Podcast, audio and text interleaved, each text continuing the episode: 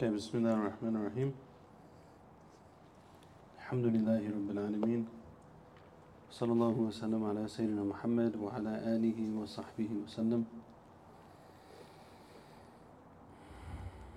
اللهم صل على سيدنا محمد طب القلوب ودوائها وعافية الأبدان وشفائها نور الأبصار وضيائها وعلى آله وصحبه وسلم.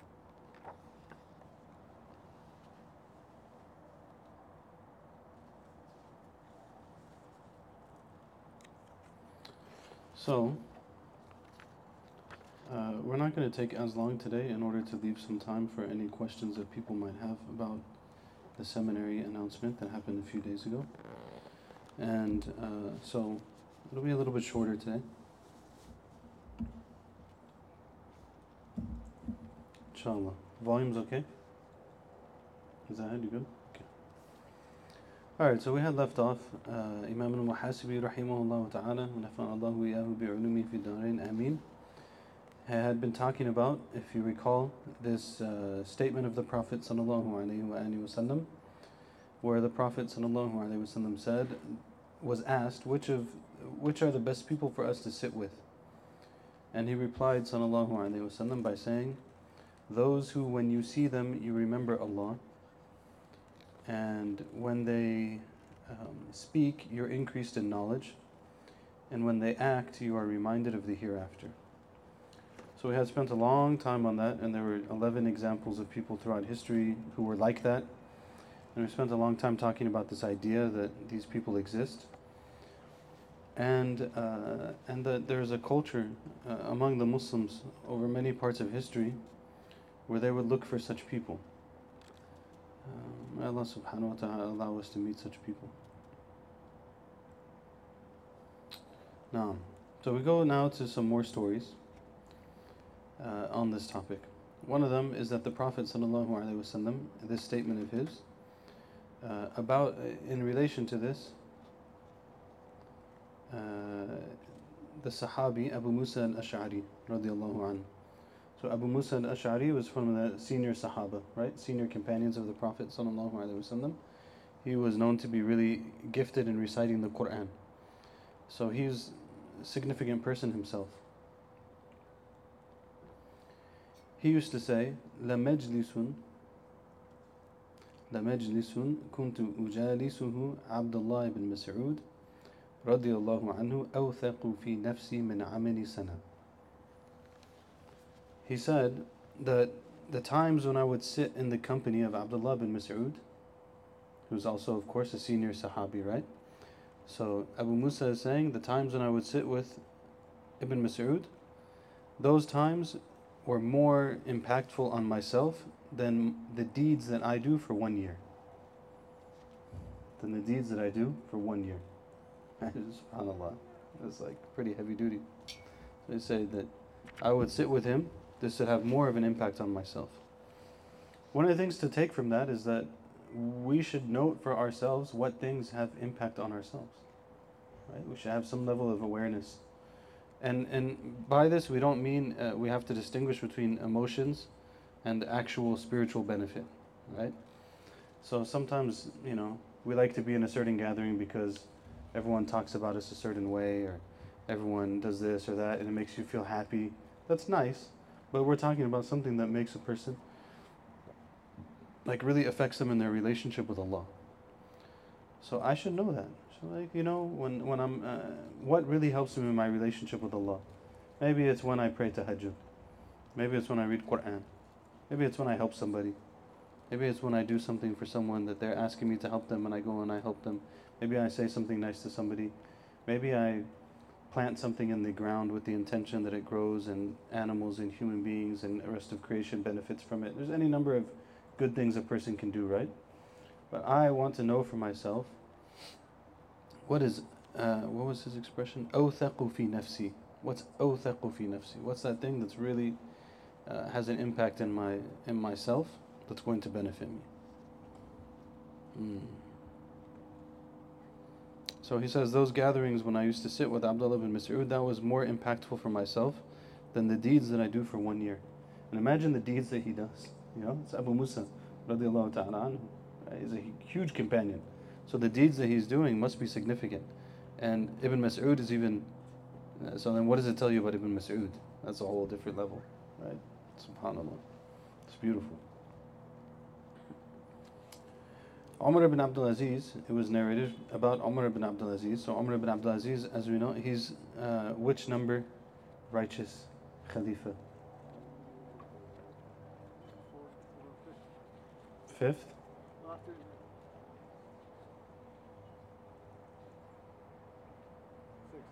Sixth. Why sixth? After uh, Hassan. Yeah, after Al Hassan. Radiallahu an. Oftentimes people say he's the fifth, but really he's the sixth. Because you have to include Sayyidina Hassan. Radiallahu ta'ala anhu. Ibn Ali ibn Abi Talib. So, but Umar ibn Al Aziz is, you could say he's the sixth of the righteous khulafa. he used to say the following لأن يكون لي مجلس What a great word, مجلس. Great word. لأن يكون لي مجلس في آه، من عبيد الله أحب إلي من الدنيا وما فيها. He said, for me to sit in the company of Ubaidullah, Ubaidullah, is more beloved to me than everything in this world. Amazing. It's more beloved to me than everything in this world to be able to sit with this person. وقال أيضا والله إني لأشتري This one's even more interesting. He said, Wallahi inni la ashtari laylatan min layali Ubaidullah bi alfi dinar min bayt al-mal. This one needs some commentary. He's going to give it. He said, he said, by Allah, I would buy, by Allah, B-Y, I would buy, B-U-Y, one night of the nights of Ubaidullah with a thousand dinars, a thousand dinars from Bayt al-Mal, from the treasury of the Muslims. This is why it needs a little bit of commentary, especially when you know Umar ibn Abdul Aziz. Uh, So, so people can understand. Umar ibn Abdul Aziz took his responsibility, his amana of leadership and of the money of the Muslims so seriously that he used to do really interesting things. So, for example, one of the things that's narrated about him is that someone came to him and he was working by candlelight, dealing with some of the affairs of the Muslims, right? Was working by candlelight, and someone came in and asked him, uh, and asked him a personal issue, personal question. Okay? He said, Hold on one second. And he put out the candle, and he brought another candle, and he lit the second candle. And I told him, What are you doing? He said, The first candle is from the money of the Muslims, the second candle is from my money. So if you came to talk to me about something that's not the issue of the Muslims, then I put out the candle that's from the money of the Muslims, and I light the candle that's. Look at how serious he took the money of the Muslims, right? He's saying what? He's saying, I, and yet I would buy, I would spend a thousand dinars so I could have one night with Ubaidullah. From the money of the Muslims. So this is like, what is it, what, what's going on? فقالوا يا أمير المؤمنين تقول هذا مع تحريك وشدة تحفظك Even they knew it. They're like, you say this even though you're so strict about these issues? Like, we know how strict you are on these type of things, but you're saying this about him. What's the situation? فقال uh, أين يذهب بكم? He's like, basically, what is one to do with you guys? والله إني لا أعود برأيه وبنصيحته وبهدايته على بيت مال المسلمين بألوف وألوف إن في المحادثة يعني له ولمثله تنقيحا للعقل وترويحا للقلب وتسريحا للهم وتنقيحا للأدب So he said, what's wrong with you people? Don't you understand that this money that I spend to s- be able to spend time with him and to um, benefit from his opinion and to benefit from his advice and to benefit from his general counsel, the return on that to the treasury of the Muslims will be thousands and thousands and thousands. So yeah, I can spend a thousand for one. What I'm going to get from that one night will come back many times multiplied. It's, it's beautiful. He's saying this when you talk to these people, then it. Uh, what's that word when you um. When you like, uh, Amy, Amy, this is for. The, when you um. Have like a seed and you're trying to get the seed to germinate? Maybe germinate. I feel like there's another word. No, no, no. Before that, it does that for the for the mind. They use it tanqih, like when you're trying to get the plants to germinate. Germinate, maybe? Huh? Inoculate. Mm. Anyways, you get the idea. You know, like if you want the avocados to grow, you have to plant the two of them so that they can cross fertilize each other. I don't know what it is. Anyways, point is, when you sit with those kind of people, it does that to your mind. Your mind would not be able to grow. It has everything that it needs in order to grow. It has everything it needs in order to produce fruit and to produce benefit and everything else. But it's not going to do it because you didn't get the proper uh, germ fertilization, maybe, or there's a word for it. I can't get it. Anyways, but when you sit with them, then you get that. And it brings ease to your soul. It brings ease to your heart. And it takes away your worries and your desire and your needs. You know, your difficulties. They seem like they go away. And it's a purification for your adab. So look how amazing his statement is. When you sit with people like this, you get all these things. Your mind blossoms. Mean, that's a better word. It's not the same, but it's, your mind blossoms, and your heart is given ease, and your troubles and your difficulties they go away, and um, and there's a refinement that happens to your adab, refinement that happens to the adab. Subhanallah. One of the poets he said, وَمَا بَقِيَتْ مِنَ اللَّذَّاتِ إِلَّا مُحَادَثَةُ الرِّجَالِ ذَوِي الْعُقُولِ He said, there's nothing left of enjoyment in this world except to sit and have good conversation with intelligent people. That is the only thing that's left. You know, this is a nice level of looking at things. Okay, now we continue. What did Imam al-Muhasibi say, rahimahullah wa nafa'allahu bih? وتواضع للحق واخضع له وأدم ذكر الله تنن قربة These statements are so powerful, so short but so strong. تواضع للحق واخضع له وأدم ذكر الله تنن قربة says be humble in regards to the truth and submit yourself to it. Be humble in regards to the truth and submit yourself to it. And be regular in the remembrance of Allah subhanahu wa ta'ala. And if you do this, then you will attain nearness to Him. You will attain nearness to Him. Okay.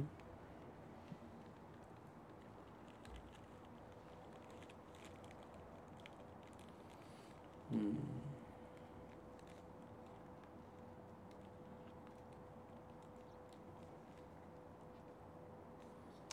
There's a story that he mentions in the comments.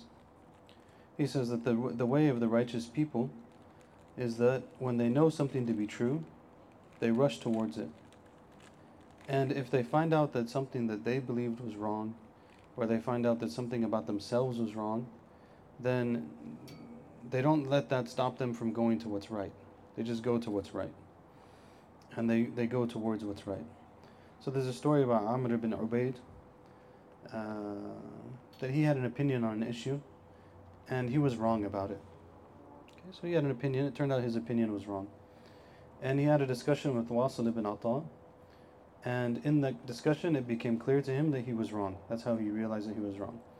فرجع فيها إلى الحق قائلا ما بيني وبين الحق من عداوة والقول قولك وأشهد من حضر أني تارك ما كنت عليه فاستحسن الناس من ذلك منه إذ رجع من قول كان عليه إلى قول آخر من غير شغب واستدل بذلك على ديانته So they said that he, he held a position, he had a conversation with someone else. In the course of that conversation, he realized that his position was wrong. So then he said, I, I leave my position and I adopt your opinion. And he said, There's not, between me and the truth, there's no enmity. There's no, like basically, the truth is not my enemy. yeah? If it turns out that I was wrong, I'm, you know, the truth is not my enemy. I just, you know, I'll go and follow the truth. He said, and the, and the reality is that the correct opinion is your opinion. Correct opinion is your opinion. So I, t- so I, bear, I, I uh, call everyone to witness that I leave my opinion uh, and I follow yours. So people thought that was an amazing thing, and they took that as a sign of his uh, diyana, of his the quality of his religiosity. It's also an interesting thing, huh? These are characteristics we should look for in people.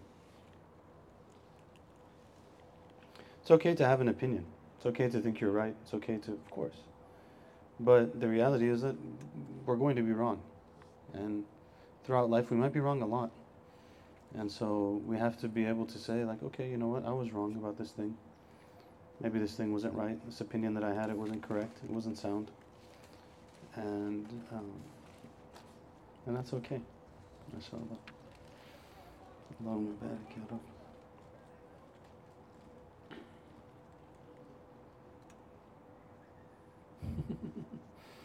All right, check out this story. This is a story about Ubaidullah ibn Hassan al-Anbari, who died in 168, and he was from the notable people of Basra and its scholars and its people of knowledge, and he was a, also a judge. His student, Abdurrahman ibn Mahdi, said to, says, we were كنا في جنازة فسألته عن مسألة فغلط فيها. So he says we were at a janazah, so I asked him and I asked him a question, and he was wrong in the way that he answered the question. so, first of all, you see like this is how serious they were about the issues and the questions and like getting the answers to their questions and stuff like that. But they're at a janazah, so he's asking him a question. You know, it's an opportunity. We're here. We can talk. We can discuss. I'm gonna ask him a question. Is it the most appropriate or not? So on and so forth. It's not, you know. So, so I asked him a question, and he gave uh, he was wrong. فقلت له وأنا يومئذ حدث. He says, so I said to him, and at that time I was young. This means the meaning of that is that at that time I was young. He said to him, أصلحك الله ليس هكذا القول فيها كذا وكذا. Imagine the scenario. They're in this janazah. The student asks the teacher about some issue. Teacher gives an answer. The student says, May Allah rectify your situation. That's not the right answer. The answer is actually such and such. It's like very uh, direct conversation, you know. فأطرق ساعة ثم رفع رأسه فقال صدقت يا غلام إذا أرجع إلى قولك وأنا صاغر لأن أكون ذنبا في الحق أحب إلي من أكون رأسا في الباطل Amazing statement Allahu Akbar He stopped, he said, I said what I said to him and he just lowered his head and he waited for a while. And then he said, You're right. I leave my opinion and I adopt your opinion, and I don't mind. Like, and asaghir means like I'm, I humble myself to that. I humble myself to that, that I'll take your opinion. And then he said, For me to be, basically, for me to be a follower in truth is more beloved to me than to be a leader in falsehood. Like, I don't have to be the one who had the opinion as long as I'm following the right opinion. You understand? It doesn't have to be my opinion. This is a plague in American society. Yeah, we have to. Some of these things we have to understand them because this is what we live in. Our educational system from childhood, what does it tell us? You need to have an opinion on everything, and everyone, you know, and you're right. You're justified to have your opinion. The whole, and you see, when I used to deal with college students a lot more, you'd see it very clearly. It's like, how do you establish yourself in a, in a university? Is you question everything and you always have some question. You're, you're, mashallah, very gifted at having some question about something all the time. And that's like how now you're an educated person. that's the status. That's how you become an educated person in American society, you know? It's good to have questions. But we just have questions for no reason. So he says, I don't have, because I don't have to have my own opinion. I don't have my own opinion. I can follow someone. If You had the right opinion, I follow you. Alhamdulillah. You know? So Imam Shafi'i said what, right? We always say. Imam Shafi'i said, I, it's, my, it's my wish and my desire that I would be able to teach this knowledge and people would learn it and they would carry it on and nobody would remember where it came from. That they don't, they forget me. Take me out of it. It's okay.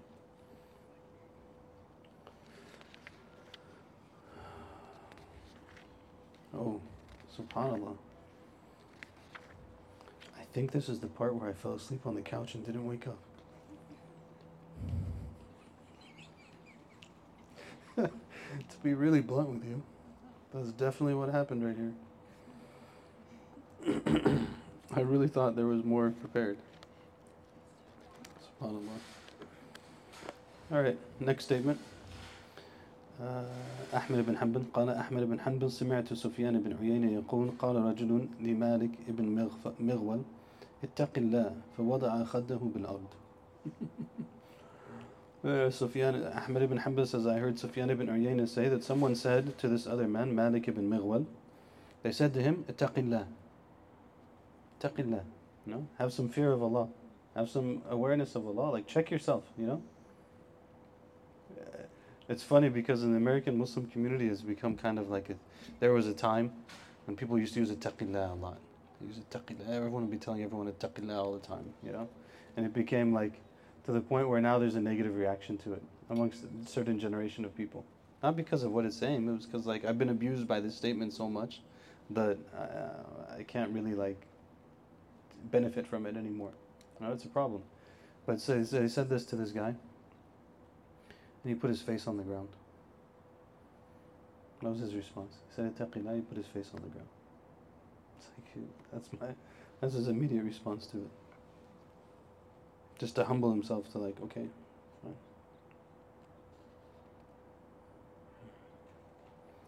then it goes to the statement of al-muhasibi wa adam dhikrullahi tanan qurba. Adam dhikrullahi tanan qurba.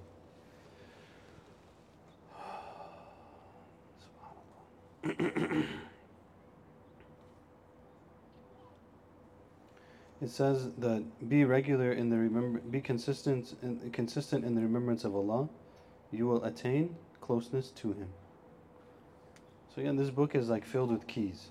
If you want this, do this. If you want this, do this. If you want to be close to Allah, remember Allah, Allah. This is something that the Muslims used to do. Right? Like if you were to think back, maybe some people have seen it. Maybe you're younger.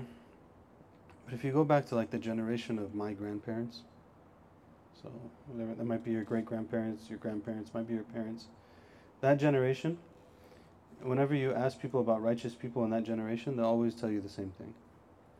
They always tell you they were always remembering Allah. They had a they had a sibha, and whenever they, they had their sibha, they were just saying all the time, La ilaha illallah, La ilaha illallah, La ilaha illallah, La ilaha illallah.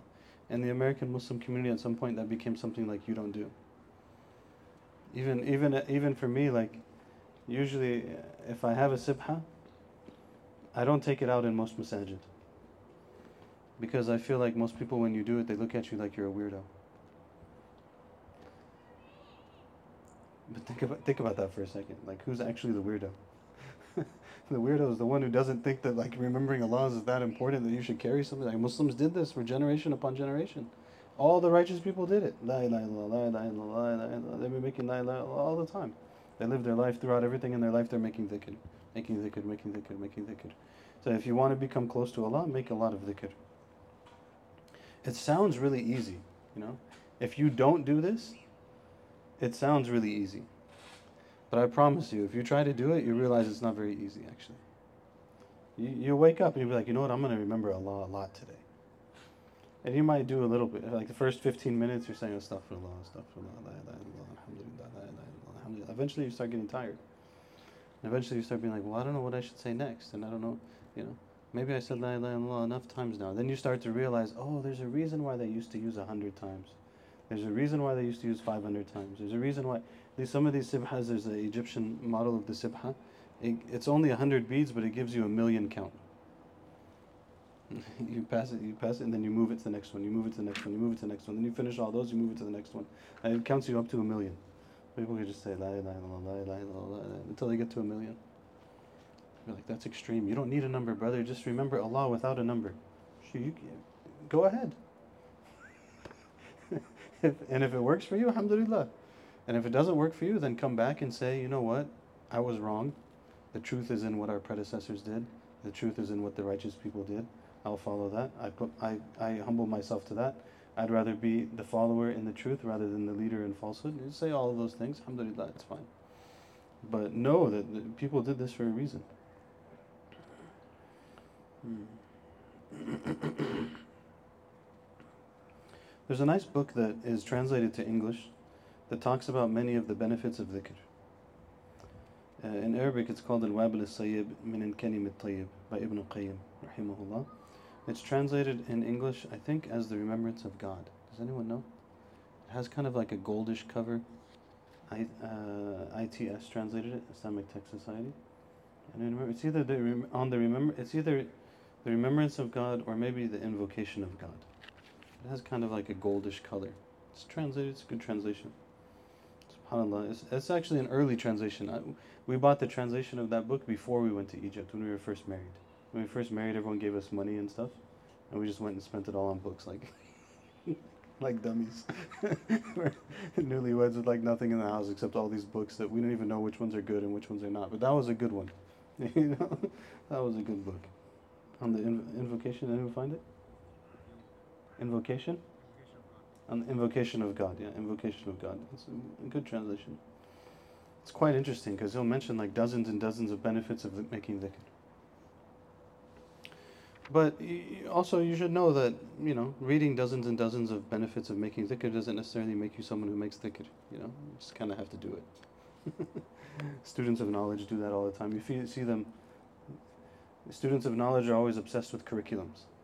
You know, okay, I want to study the Hanafi school. What's the curriculum I should follow? You study this book, then you study this book, then you study this book. Someone else will come like, no, no, no, no, not that book. The second stage, you study this book. MashaAllah, they spend months and months and months and months discussing what's the best curriculum to study fiqh. And they don't study any fiqh. so don't, don't get so caught up in reading about the benefits of dhikr that you don't make dhikr. That generation of people before us, they didn't read a book on 50 benefits of dhikr in order to make dhikr. They just made dhikr because they loved Allah. And they wanted to remember Allah. That's what they spent their time in. You know?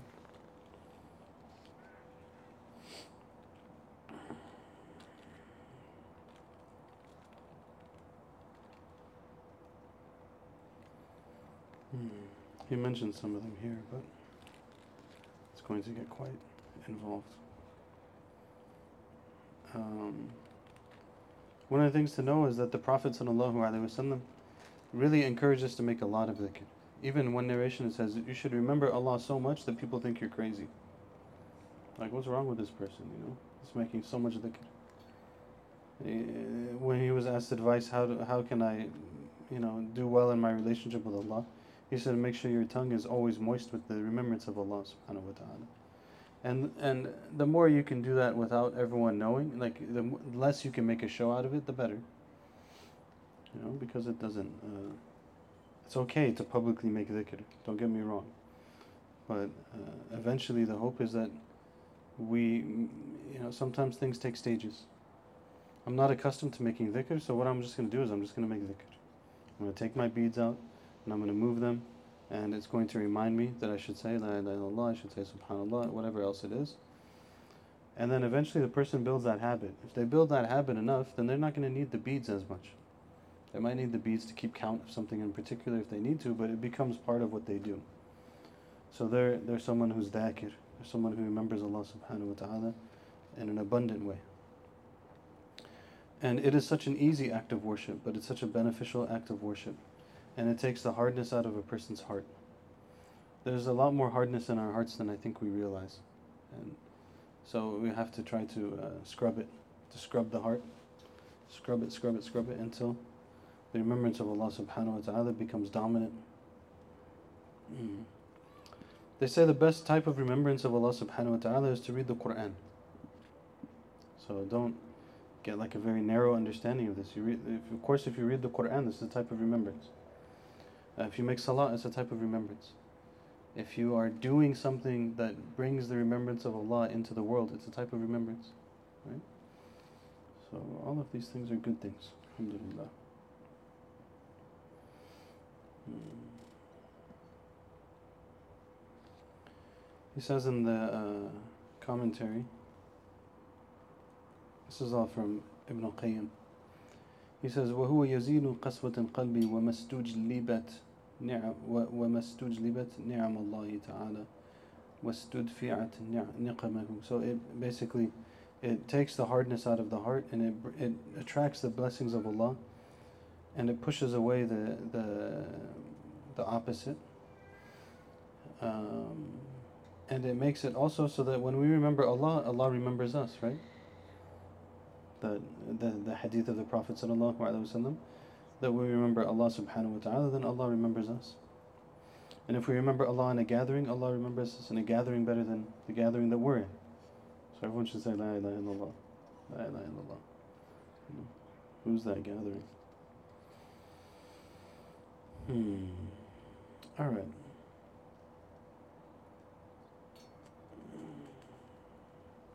Ibn Qayyim also said, I heard from Shaykh al-Islam ibn Taymiyyah قدس الله تعالى روحه يقول ذكر للقلب مثل الماء للسمك فكيف يكون حال السمك إذا فارق الماء He says the dhikr for the heart, remembrance of Allah for the heart, is like the relationship between a fish and water.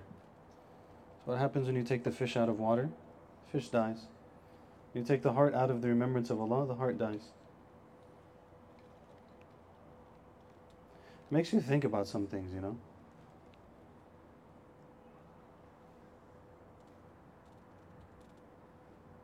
Sometimes here you see like this. You see people, and this is not like a judgment against them, you know, but you see people sometimes in, in the US.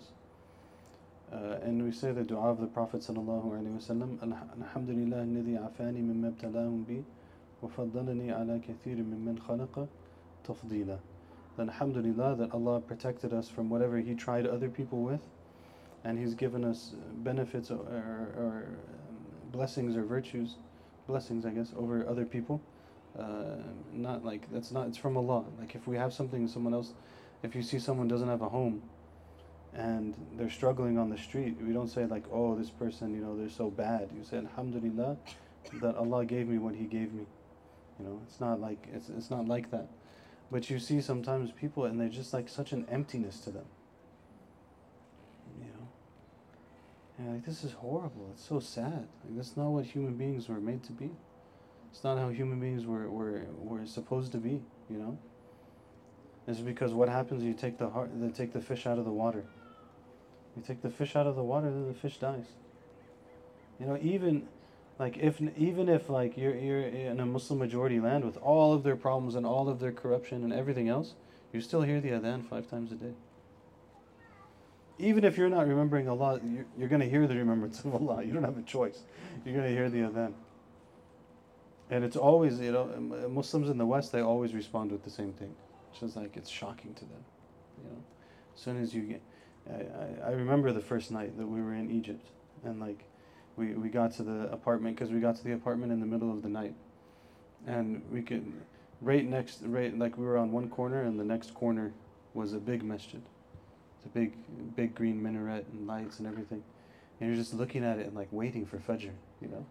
Because like you know the adhan's going to come out of it. It's an amazing thing. So no matter like what uh, what situation the person might be no matter what's going on in their life they're still not completely removed from the remembrance of allah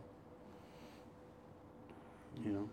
Same thing in Egypt, you would see all the time like Idaat al Quran al Kareem, the Egyptian Quran radio, and everyone listens to it, especially in the morning. There's certain cultural things, sometimes people make fun of them, they're actually good things. You know, like when you go to a wedding and they have to have Quran in the beginning, and then as soon as the Quran ends, like all the music starts and people start dancing and it just goes completely insane. It's still the Quran, like there's a reason why they're putting the Quran in the beginning. it's because like there's an understanding that there's a blessing in this. Everyone will listen to the Quran in the morning. It's like the day has started, I need to listen to the Quran. As the day progresses, you get in taxis, you get into everything else, you don't hear the same thing. You start hearing music, you start hearing this, you start hearing that. But early in the morning, you always everyone's listening to Quran radio. Know? And and it was so beautiful because the radio is different. One of the things I love about radio, you know, and uh, is that people are having a shared experience in radio. You, you didn't realize it until radio stopped being a thing, you know, and now everyone has their own thing that they're listening to. So this person's listening to this, this person's listening to this, and so on, right? But when you're listening to the radio, even when I was thinking about like when we were kids, even though you're listening to things that are totally haram, but we all had the same experience. Like you go to school and everyone heard the same thing. You know, everyone's hearing the same stuff. Everyone's so, but you would go in like the morning you go to one store and they're reciting from the surah, you know, you hear it on the radio. And you go to the next store and it completes and it continues. And then you jump in a taxi and it continues. It's like the most beautiful thing. On Fridays, you always hear the Quran on the uh, loudspeakers of the masajid. Before Jummah, maybe like an hour before Jummah. They put the, the to connect the if they don't have a reciter live, they connect the, a tape or something to the minaret, and you just hear the Quran. So everyone's gonna, everyone has some connection with the remembrance of Allah. That's my point, right? So my point is that everyone has some connection with the remembrance of Allah Subhanahu wa Taala. So even if they've done all kinds of horrible things, and even if their life is completely astray, at least there's a little bit of water. That the heart is still in like a little bit of water. It can be brought back to life.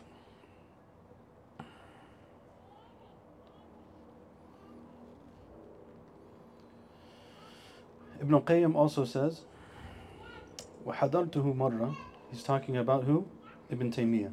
Ibn Qayyim is a student of Ibn Taymiyyah, right? So Ibn Qayyim says, I was with him one time at Fajr prayer. We prayed Fajr prayer. ثم جلس يذكر الله تعالى إلى قريب من من من انتصاف النهار.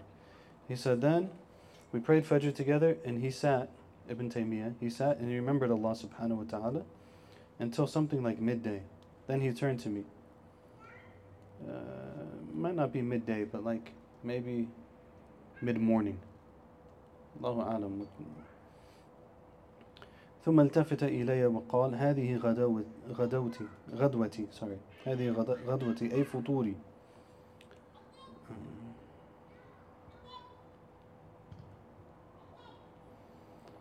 He says, uh, and so he said he turned to him and he said, "This is my breakfast." So he said they prayed Fajr together, and he sat and he made dhikr for a really long time. Then he turned to him and he said, "This is my breakfast." He said, "And if I don't eat my breakfast, سقطت قوتي. If I don't eat my breakfast, I don't have my strength. It's different. People looking at things different, you know. There's there's an understanding here that like, okay, you want to do great things, don't neglect these things. Because if you want to do great things, what you need is not more time. What you need is more barakah. Right? This is the lesson from this.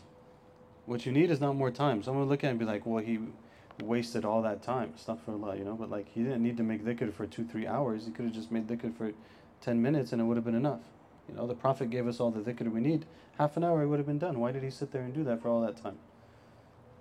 He's more in need of the dhikr and the barakah than he's in need of the, ti- the time. As the time has barakah in it, then the time will, the blessing, barakah means blessing, right? So if the time has a blessing in it, then the time will be more beneficial and useful.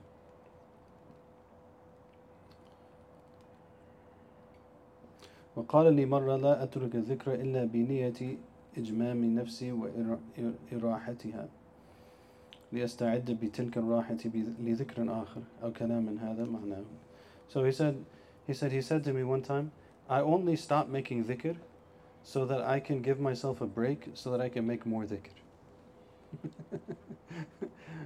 that I only stop making dhikr so that I can take a break so that I can make more dhikr. Again, it's a different perspective on reality. One of the companions of the Prophet wasallam, he said, uh, "Asta'inu billahi ala ta'a." Asta'inu billahi ala ta'a. I, I, t- I, I seek aid in leisure for worship. Okay? Seek aid in leisure for worship. I'm going to take a break so I can come back stronger. It's similar, you know, this whole self-care thing and all this stuff. It's a type of self-care. You're saying I'm taking a break so that I can make more dhikr afterwards. Sub- Subhanallah. Of course, this is the type of dhikr that's happening by the tongue, right? But there's dhikr that also can happen by a person's actions. Uh, you know, the person acts. Maybe a person acts in accordance with the sunnah of the Prophet sallallahu alaihi wasallam. In a sense, they're making dhikr of the sunnah of the Prophet sallallahu alaihi wasallam. They're bringing that into the world. You know, they step in a certain way, they go in a certain way, they move in a certain way, they speak in a certain way, they eat in a certain way. Um, وهذا كله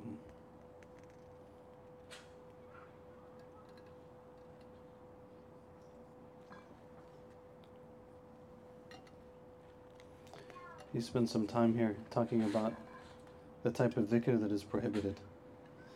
um, and that is an issue. That there can be types of dhikr that are not appropriate. You know, maybe people are acting in a way that's not really um, appropriate. Maybe they're, um, I don't know, just doing things that are not right. But dhikr generally is an act that's, we can enjoy it, but it's generally something that's kind of sober. Or remembering Allah subhanahu wa ta'ala.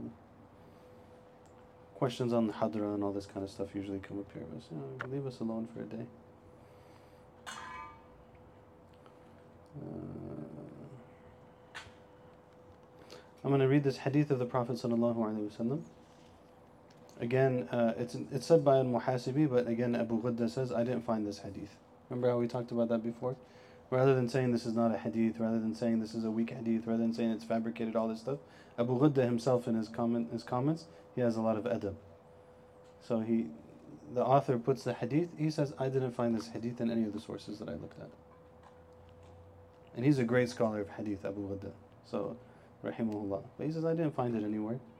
And, and then he gives comments on the meaning, because the meaning is important, right? Uh, the hadith that's famous about making about dhikr is the one إذا مررتم برياض الجنة فارتعوا فيها قالوا وما رياض الجنة يا رسول الله صلى الله عليه وسلم and he said حلق الذكر they said uh, the Prophet ﷺ told them if you pass by the gardens of paradise then take some rest in them and then he asked them what are the, they asked him what are the gardens of paradise O messenger of God he said they are the gatherings of remembering Allah subhanahu wa ta'ala.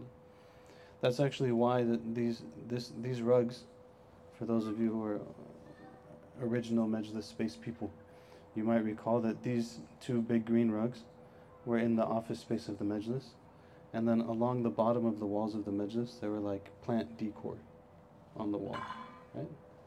That was Shaykh Muslim's idea because of the hadith. He said because we want this room to be a place where Allah is remembered so we want to have green carpet because it's like plants and gardens have plant life and they have vegetation. So then the theme of the room becomes like plants and vegetation because it's supposed to be a garden, meta, metaphysical garden, and kind of like there's a connection, right? So that was her idea. Same rugs. That's also why a lot of the Muslim rugs and stuff they have this uh, designs, designs of plants and vegetation and things. Because these are gardens. Remember Allah on them. Remember Allah on the rug. The rug's a garden from the gardens of paradise. Right? It's very beautiful, actually.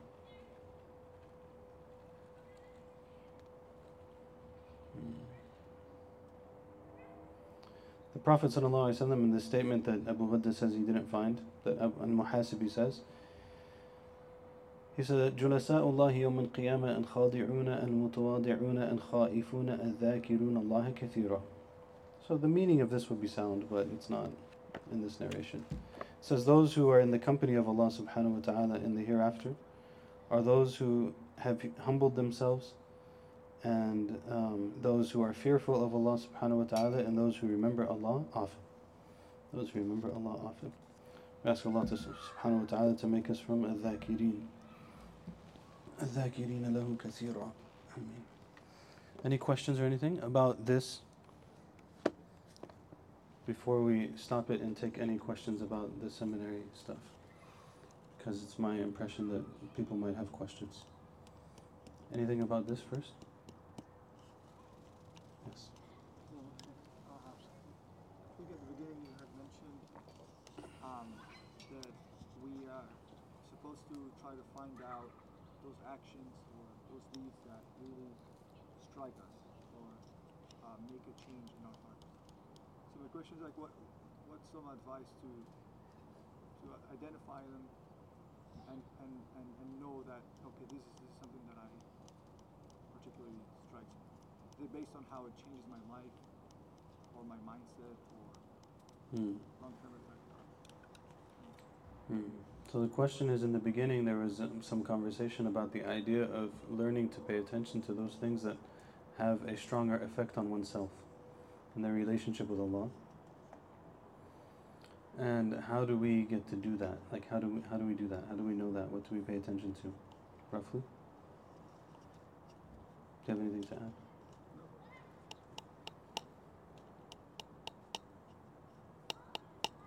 So I think the first challenge in this is to become people who actually pay attention to their heart.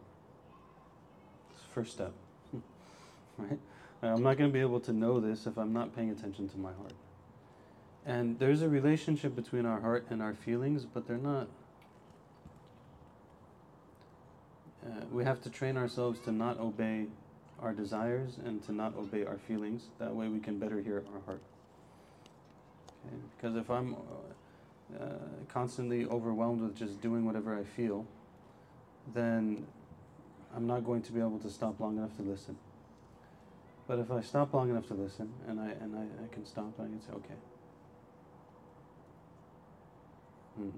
You can do it. You can do it like a little extra. You can talk to your heart, by the way. You can pay attention. Um,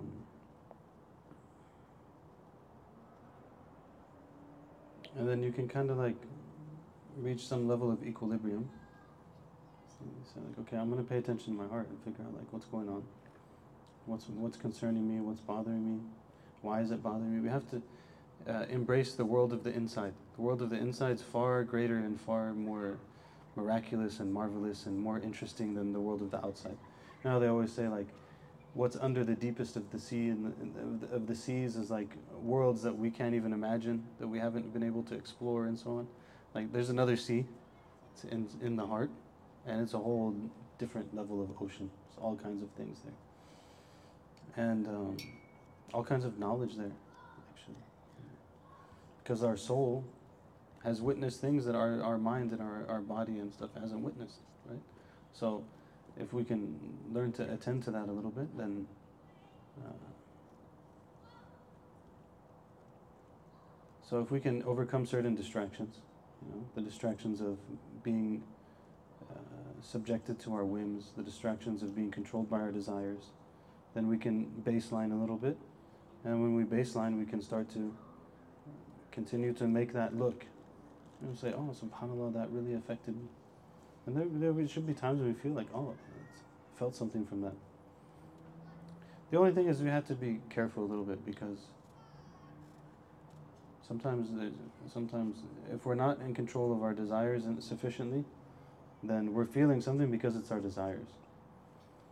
Or sometimes, and then sometimes they're just corrupt people who really know how to manipulate other people and they know how to make you feel certain things. You have to be careful with that too. You know? But uh, you know, hold on, Mustan. I don't know that I can add much more than that.